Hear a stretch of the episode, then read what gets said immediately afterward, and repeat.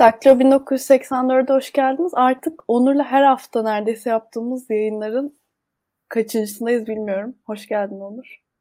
Hoş bulduk Aybüke. ya ben öncelikle bu yayına geçtiğimiz günlerde en çok konuştuğumuz konuları konuş yani en çok sosyal medyada konuşulan konuyla başlamak istiyorum. Her zaman tırnak içerisinde söylüyorum en yerli ve milli olan Cumhur İttifakı'na Hüdapar'ın da katıldığını gördük geçtiğimiz günlerde. Bana çok ilginç geldi. Hüdapar'ın büyüklüğünü tam olarak bilmemekle bunu sana soracağım. Büyüklüğünü bilmemekle beraber sen bunu nasıl değerlendiriyorsun?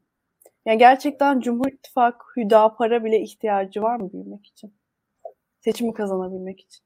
Bence muhalefet krizi yani Meral Akşener'in masadan kalkması Cumhur İttifakı'nı rahatlatmıştı bir ölçüde. Fakat Meral Akşener'in yani e, diğer liderlerin önerileri Ekrem İmamoğlu ve Mansur Yavaş'ın arabuluculuğuyla birlikte bu iki ismin de Cumhurbaşkanlığı yardımcılığıyla masaya dönmesi bence onları şaşkın uğrattı. Zaten e, şunu gördük. Twitter'daki AK Parti trolleri ve iktidardaki troll diyebileceğimiz destekçiler yani hepiniz gelin topumuz gelin gibi reflekslerde bulunsa da aslında kurumsal temsilcilerin ve daha makul tırnak içinde makul görünen iktidar yorumcularının sessiz kaldığını gördük. Bence burada ittifaka genişletme ihtiyacı duydular. Ve Kemal Kılıçdaroğlu'nun adaylığı da açıkçası Kürt seçmenin belirleyici rolünü artırdı. Çünkü HDP nihai sözü söylemedi henüz. Yani HDP tabii ki Kemal Kılıçdaroğlu'na daha yakın pozisyon çizse de Kürt siyasi hareketiyle iktidarın temas halinde olduğu, e, HDP'ye yönelik seçim ve kampanya seçim parasının bloke edilmesi kararının kaldırıldığı ve HDP'nin sözlü savunmasının 11 Nisan'a ertelendiği şartlarda ve barış akademisyenlerine yönelik işte geri dönüş kararlarının alındığı şartlarda Kürt seçmenlere iktidarın biraz daha sıcak yüzünü göstermeye çalıştığını gözlemledik. Burada Hüdapar hamlesini de şu şekilde okumak lazım. Birkaç faktörde değerlendirebiliriz tabii. Bunların birincisi bence Kemal Kılıçdaroğlu'nun Ayvi kimliğini oynamak. Çünkü biliyoruz ki Kürtlerde Şafii mezhebinin de güçlü olduğu Kurmancı Kürtlerinde dindarlık aslında kuvvetli. Ve burada Kemal Kılıçdaroğlu'nun Alevi kimliği vurgulanarak e, Hüdapar'ın da Kürt seçmendeki, dindar Kürt seçmendeki mobilizasyon gücünü de ortaya koyarak belki de orada Kılıçdaroğlu aleyhine ters mobilizasyon etkisini sağlamaya çalışacaklar. Zaten MHP'de bu işe e, çok da sert yaklaşmıyor. Yani bugün Yıldıray Çiçek gibi birçok isim, başka isimler de vardı. MHP'nin bu konudaki tavrına çok da karşı değiller. Yani şey AK Parti'nin bu konudaki yaklaşımına çok da karşı olmadıklarını söylediler. Zaten aslında MHP bir bakıma devlet partisi gibi yani devletin e, stratejisine çok da ters düşmeyecek hamleler yapmaya çalışıyor. HDP konusunda ara ara itirazları olsa da Anayasa Mahkemesi'ndeki 8'e 7'lik yani 7 kesin Erdoğan 8 tamamen Erdoğancı olmayan dengesine bazen meydan okusalar da yine de Erdoğan'ın çizmiş olduğu rotadan çok da dışarı çıkmıyorlar. Yani Erdoğan'la Bahçeli koordinasyon halinde. Ama burada birincisi şu bahsettiğimiz üzere Mansur Yavaş ve Ekrem İmamoğlu'nun geri dönmesiyle birlikte ittifaki genişletme hamlesi. İkincisi özellikle dindar Kürt seçmeni Kılıçdaroğlu'nun Alevi kimliğini negatif faktör olarak görüp Şafii Kürt dindar seçmeni mobilize etme, Cumhur İttifakı tarafında kenetleme olmazsa da Kemal Kılıçdaroğlu lehine oy kullandırmama yönünde bir hamle. Üçüncüsü de şunu söylemek lazım. Hüdapar'ın işte İstanbul Sözleşmesi, kadın hakları, LGBTİ gibi konulardaki sert söylemlerini biliyoruz. Ve Cumhur İttifakı'nın muhalefet e, iktidar ikiliği arasındaki kurmak istediği diğer bir ikilik küreselciler, yerli ve milliciler gibi bir fay attı. Küreselciler dediğimizde aklımıza gelen şey de işte e, feminizm, LGBTİ yandaşlığı, e, LGBTİ destekçiliği pardon ve işte batılı kültürel değerlerin savunusu gibi bir anlatı ortaya koyuyor genelde sağ popülist iktidarlar. Burada yine e, o tuşa basacak iktidar o belli yani. Zaten onun sinyallerini de veriyor. Üçüncü olarak da bu küreselciler ve yerli milliciler ikiliğinde Hüdapar'ın küresel değerlere karşı İslam'ın değerlerini savunan pozisyonunu tahkim etme gibi bir hamle olarak düşünebiliriz bence Hüdapar'ın ittifaka alınmasını. Tabii bu bazı çatlaklara yol açabilirdi. Belki Büyük Birlik Partisi'nin seçime kendi listeleriyle girmesinin de e, girmesini açıklarken de Hüdapar'ın da bir faktör olduğunu düşünebiliriz. AK Parti içinde de aydınlık çevrelerine konuşan bazı isimlerin olduğu söyleniyor. Yani aydınlık bu şekilde bir haber yaptı. Yani AK Parti e, niye Hüdapar'la yaklaşıyor şeklinde. Bir eleştiri olduğu parti içinde iddia edildi Aydınlık Gazetesi tarafından. Tabii ki burada çatlaklar söz konusu olsa, olsa da Erdoğan ve Bahçeli'nin birlikteliği bence o çatlakları e, engelleyecek bir faktör. Fakat seçmen nezdinde ne olur? Burada muhalefet seçmeninin beklentisi şu. Sonuçta Hüdapar aslında Türkiye'deki Hizbullah'ın parti versiyonu yani. Zaten bu konuda da genel başkanları Yapıcıoğlu çok da aksi bir yönde görüş bildirmedi. Ama işte burada Gaffar Okan'ın katili ya da işte Konca Kuruş gibi insanların domuz bağıyla öldürülmesi gibi olaylarda Hizbullah'ın aldığı rol altı çizilerek belki de e, Cumhur İttifakı seçmeninde bir kopuş olabileceği muhalefet kamuoyu tarafında karşılık gören bir iddia. Fakat ben iktidarın kendi medyasına güvendiğini düşünüyorum. İktidar medyası bu konuda ters propagandanın önünü kesecek bir söylem içine girecektir. Belki arka planda da bırakabilirler ya da MHP'lilerin savunduğu gibi Hüdapar'ı burada yerli ve milli çizgisinde de ön planda tutabilirler. Yani ben Hüdapar'ın burada hem oy genişletmek hem Kürt dindar seçmende Kılıçdaroğlu'nun Alevi kimliğine karşı bir pozisyon sağlama hem de küreselci ve yerli milli zıtlığı içerisinde dindar değerleri, İslami dindar değerleri savunma ve son olarak da şunu ekleyelim. Hizbullah uzantısı dedik. Tabii burada sandık güvenliği endişeleri artırıyor tabii. Yani Hüdapar gibi partinin Cumhur İttifakı'nda yer alması. Ve şunu da hatırlayalım. Mesela Batı'da Kur'an-ı Kerim'e ya da işte Hazreti Muhammed'e yönelik eleştiri veya işte karalamalarda Hüdapar hemen seçmenini mobilize edebiliyor ya da bir sosyal hareket gibi dindar Kürtleri mobilize edebiliyor Diyarbakır ve diğer illerde. Büyük kampanyalar, gösteriler, yürüyüşler düzenleyebiliyor. Hüdapar'ın bu mobilizasyon gücünü de sandıkta kullanmak isteyecektir Güneydoğu'da ve Doğu'da Cumhur İttifakı. Bunları da atlamamak gerekiyor bence. Evet yani Millet İttifakı, senin bu anlattıklarını düşününce Millet İttifakı bir şekilde bu işte Hüdapar, MHP arasında oluşabilecek çatlakları bir şekilde Cumhur seçmenine ulaştırması gerekiyor. Bunu gerçekten nasıl yaparlar bilmiyorum. Bana da zor geliyor. Açıkçası ana akım medyaya çok sahip olmadıktan sonra. Millet İttifakı'nın kampanya sürecini de çok merak ediyorum. Yani bu işte Ekrem İmamoğlu, Mansur Yavaş, Kılıçdaroğlu'nun oyuna girmesi aslında benim için biraz heyecanlı uyandırdı. Daha hareketli bir kampanya süreci götürür mü? Fakat açıkçası son günlerde o heyecanı da göremiyorum. Sen evet. nasıl e, bu süreci görüyorsun? Yani son günlerde Hüdapar tartışması, Muharrem İnce tartışması gibi daha ilgi çekici konular gazeteciler tarafından ve medya tarafından daha çok gündeme taşınıyor ve Millet İttifakı da Tayyip Erdoğan'ın miting düzenlemeyeceğiz ve daha sessiz bir kampanya süreci geçireceğiz söyleminden sonra daha düşük tonda ve deprem bölgelerinden başlayarak kampanya e, sürecine girmiş oldular. Dolayısıyla e, deprem alanında da öyle çok şaşalı görüntülerin ortaya konması zor olurdu. Fakat yerel düzeyde ben Millet İttifakı'nın e, deprem bölgelerinde etkin bir şekilde önce Mansur Yavaş ve Kılıçdaroğlu'nun sonra Meral Akşener ve Ekrem İmamoğlu'nun sonra da yine Kemal Kılıçdaroğlu ve Ekrem İmamoğlu'nun yani bölgeyi mobilize edebilecek e, ziyaretler gerçekleştirdiklerini düşünüyorum. Kılıçdaroğlu da yavaş yavaş ısınıyor bence ulusal çapta kampanyaya. Diğer adaylar da açıkça destekleyeceğini ortaya koymuş oldular böyle çünkü yalnız bırakmadılar. Hem Meral Akşener e, sahada e, Millet İttifakı'nın dağılma sürecinde böyle bir gerginlik yaşanmışken bu gerginliğin üzerinden sadece bir hafta 10 gün bile değil yani neredeyse geçmeden hemen sahaya dönüverdi Meral Akşener. Bu önemli bir hamle. Zaten Mansur Yavaş ve Ekrem İmamoğlu her koşulda destekleyeceğini ortaya koydular.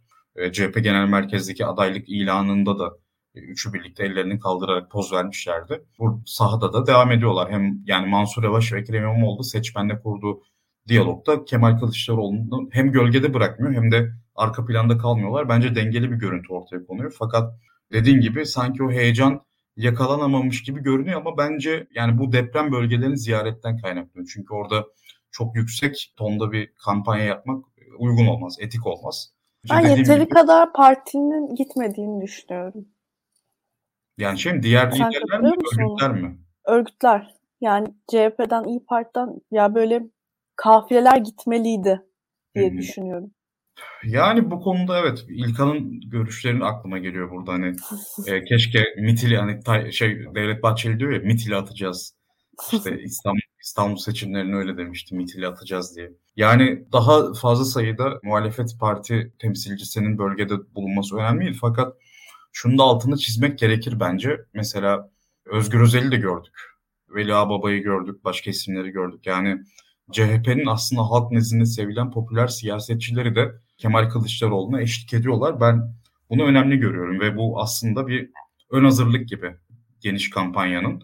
Dolayısıyla biraz daha erken sanki o yorumları yapmak için ama şu noktada haklısın. Yani medyanın odağı kaymış vaziyette. Yani Muharrem İnce tartışması ve Hüdapar tartışmaları şimdi TİP ve HDP arasında ya da HDP'nin bu Yeşil Sol Parti'den girme hikayesi işte Selahattin Demirtaş'ın da paylaştığı tweet de o yöndeydi. Zaten siyaseti yakından takip edenler HDP'nin böyle bir hazırlık içinde olduğunu biliyordu. Çünkü HDP'nin kapatılması her zaman yüksek olasılık.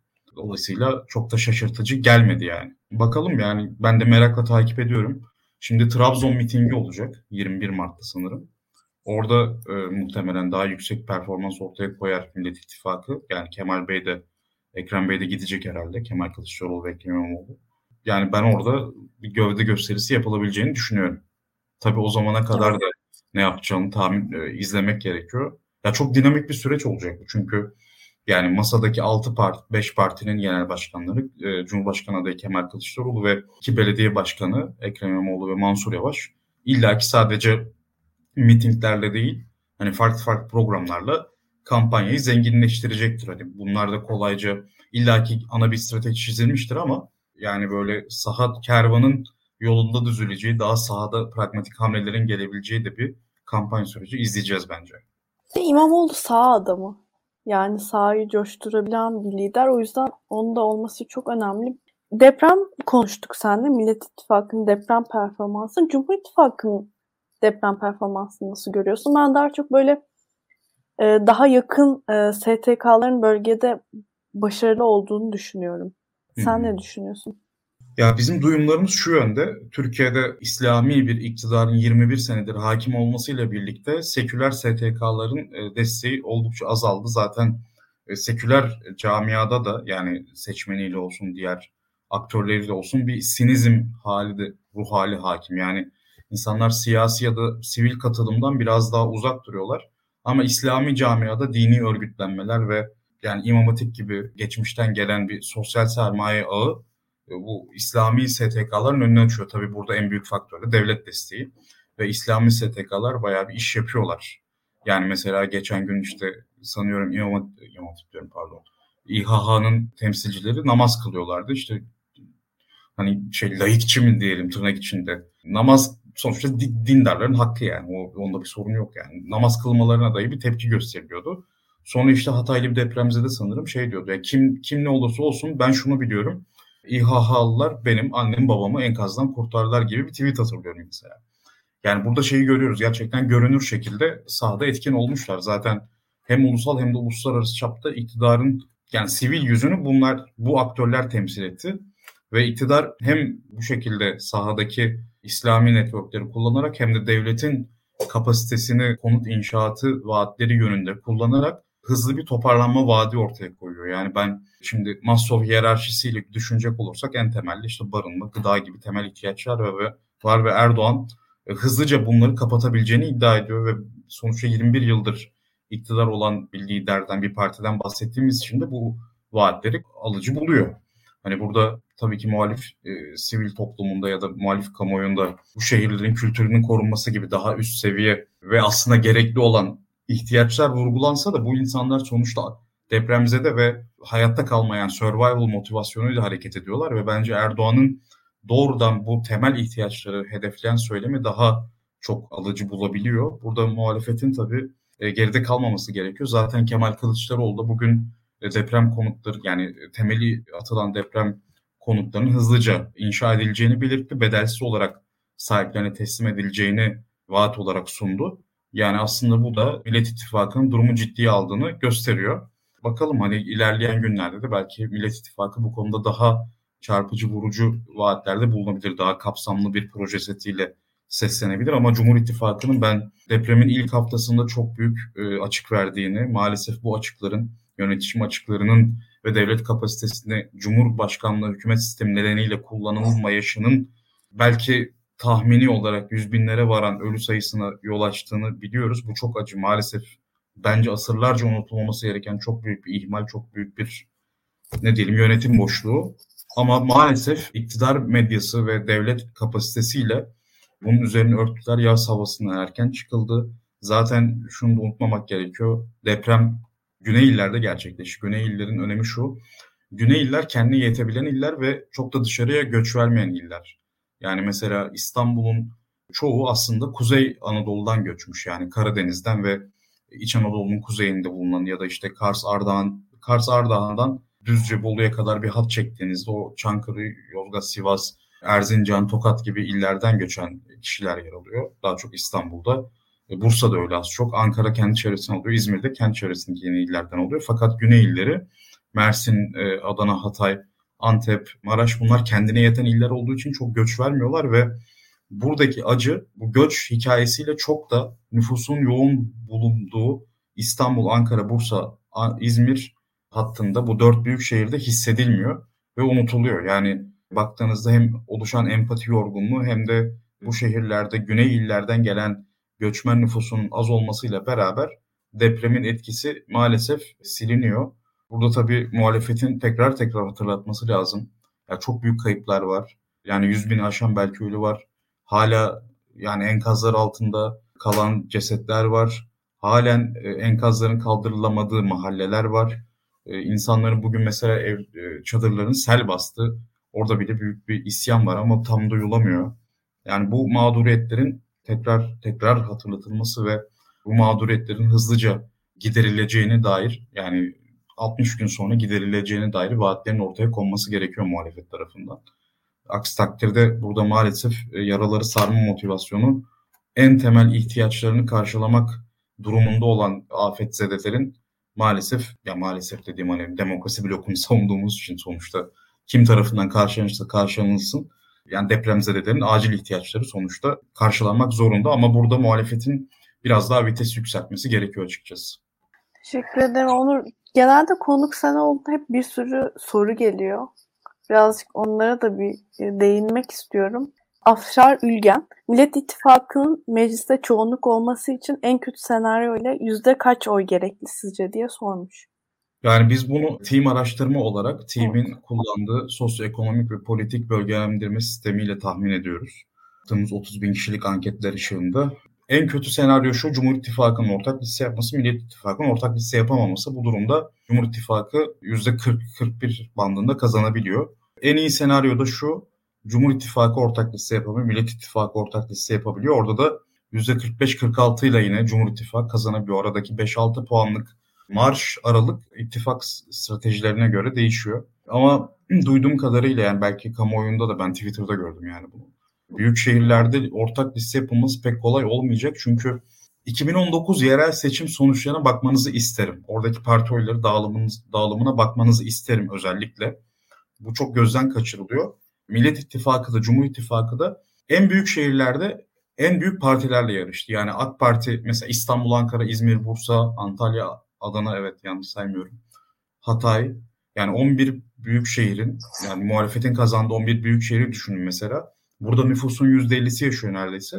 Ve buralarda AK Parti ile CHP yarıştı ve belediye meclislerinde ağırlıklı olarak oylar yine bu yine bu iki partiye gitti. Bu büyük partilere gitti ve çıkan tabloda AK Parti 44, MHP 6-7 idi yanlış hatırlamıyorsam. Diğer tarafta da CHP 30-31, İyi Parti 6-7 idi yine. Yani bu ne demek? aslında İyi Parti ve MHP seçmenleri büyük şehirlerde kendi bloklarını kazanması adına AK Parti ve CHP oy verdiler demek. Şimdi tıpkı yerel seçimde olduğu için yine büyük şehirlerde büyük partilerin listesinden girilmesi gerekecek ve aslında İyi Parti'nin örnek veriyorum yani anketlerde oyu değişiyor 12 ile 15 arasında mesela. Belki 12-15'ten yine 7-8'lere inecek. Aynısı MHP için de geçerli. 7-8'den belki 3-4'e inecek. AK Parti'de mesela işte 35'lerden 40'lara çıkacak. CHP'de 25'lerden 30'lara çıkacak mesela. Bu ne demek oluyor? Yönetimde eğer Millet İttifakı kazanırsa bakan sayısı paylaşımında CHP çok avantajlı hale geliyor. Diğer partiler avantajını kaybediyor. Aynısı Cumhur İttifakı'na geçer değil çünkü orada MHP bakanlık istemiyor. Millet İttifakı'nda bakanlık ve hani oy oranıyla da sonuçta kendini kanıtlamak isteyen İyi Parti ve yeni partilerden de söz etmek tabii gerekiyor burada. Diğer partiler de varlık göstermek isteyecek. Ve ortak listede kaybolurlarsa eğer tıpkı yerel seçimde olduğu gibi. Yani yerel seçimde Bursa'da İyi Parti yok. Ee, İzmir'de yok, Ankara'da yok, İstanbul'da yok. Yani nüfusun %50'sinin hatta daha fazlası yani. Burada tabii Bursa'yı kaybetti mesela. Yani 11 büyük şehir içinde Bursa yok. Bursa'yı koyduğunuzda oraya %50'nin üzerindeki bir nüfusta İyi Parti yarışmamış. Hatta MHP de yarışmamış. E, dolayısıyla burada partiler tıpkı yerel seçimde olduğu gibi ortadan yani diğer AK Parti ile CHP harici partiler hatta HDP'den de söz edebiliriz burada. HDP'nin de bir kısım seçmeni stratejik oy kullanacak belki de. Özellikle mesela şeyi hayal edin Beşiktaş'ta Kadıköy'de HDP neredeyse 3. sıradaki parti. Hatta sanıyorum yanlış hatırlamıyor bakacağım buna merak ediyorum ben de. 2018'de ikinci parti olması lazım Beşiktaş'ta. Yanlış hatırlamıyorsam. Yani bakıyorum. Evet evet. 2018'de Beşiktaş'ta mesela CHP birinci sırada %53, ikinci parti HDP %16, AK Parti %15'li üçüncü parti. Yani buradaki HDP seçmenin bir kısmı aslında stratejik sol parti seçmenleri. Bunlar da belki en büyük partiye yönelecek ki hani bu seçimde Millet İttifakı büyüsün ve mecliste çoğunluğa erişsin diye. HDP, İyi Parti yani CHP'nin ve AK Parti'nin haricinde kalan tüm partiler ortak liste işine çok da yanaşmayacaklardır. Çünkü burada ortak liste CHP ile AK Parti'ye yarıyor. Dolayısıyla çok uzattım lafı da şöyle toparlayayım. Hani az önce dedik ya eğer muhalefet ortak liste yaparsa Cumhur İttifakı yapamazsa diye. Cumhur İttifakı'nın yapması olmaz çünkü Devlet Bahçeli o kadar da hani MHP'nin oyunu yükseltmeye çalışmıyor. Miting bile yapmıyor. Bakanlık istemiyor. Büyükşehir istemiyor çok da fazla. Cumhur İttifakı muhtemelen ortak liste yapacak. Fakat Millet İttifakı'nın böyle mükemmel bir ortak liste stratejisi izlemesi çok olası değil.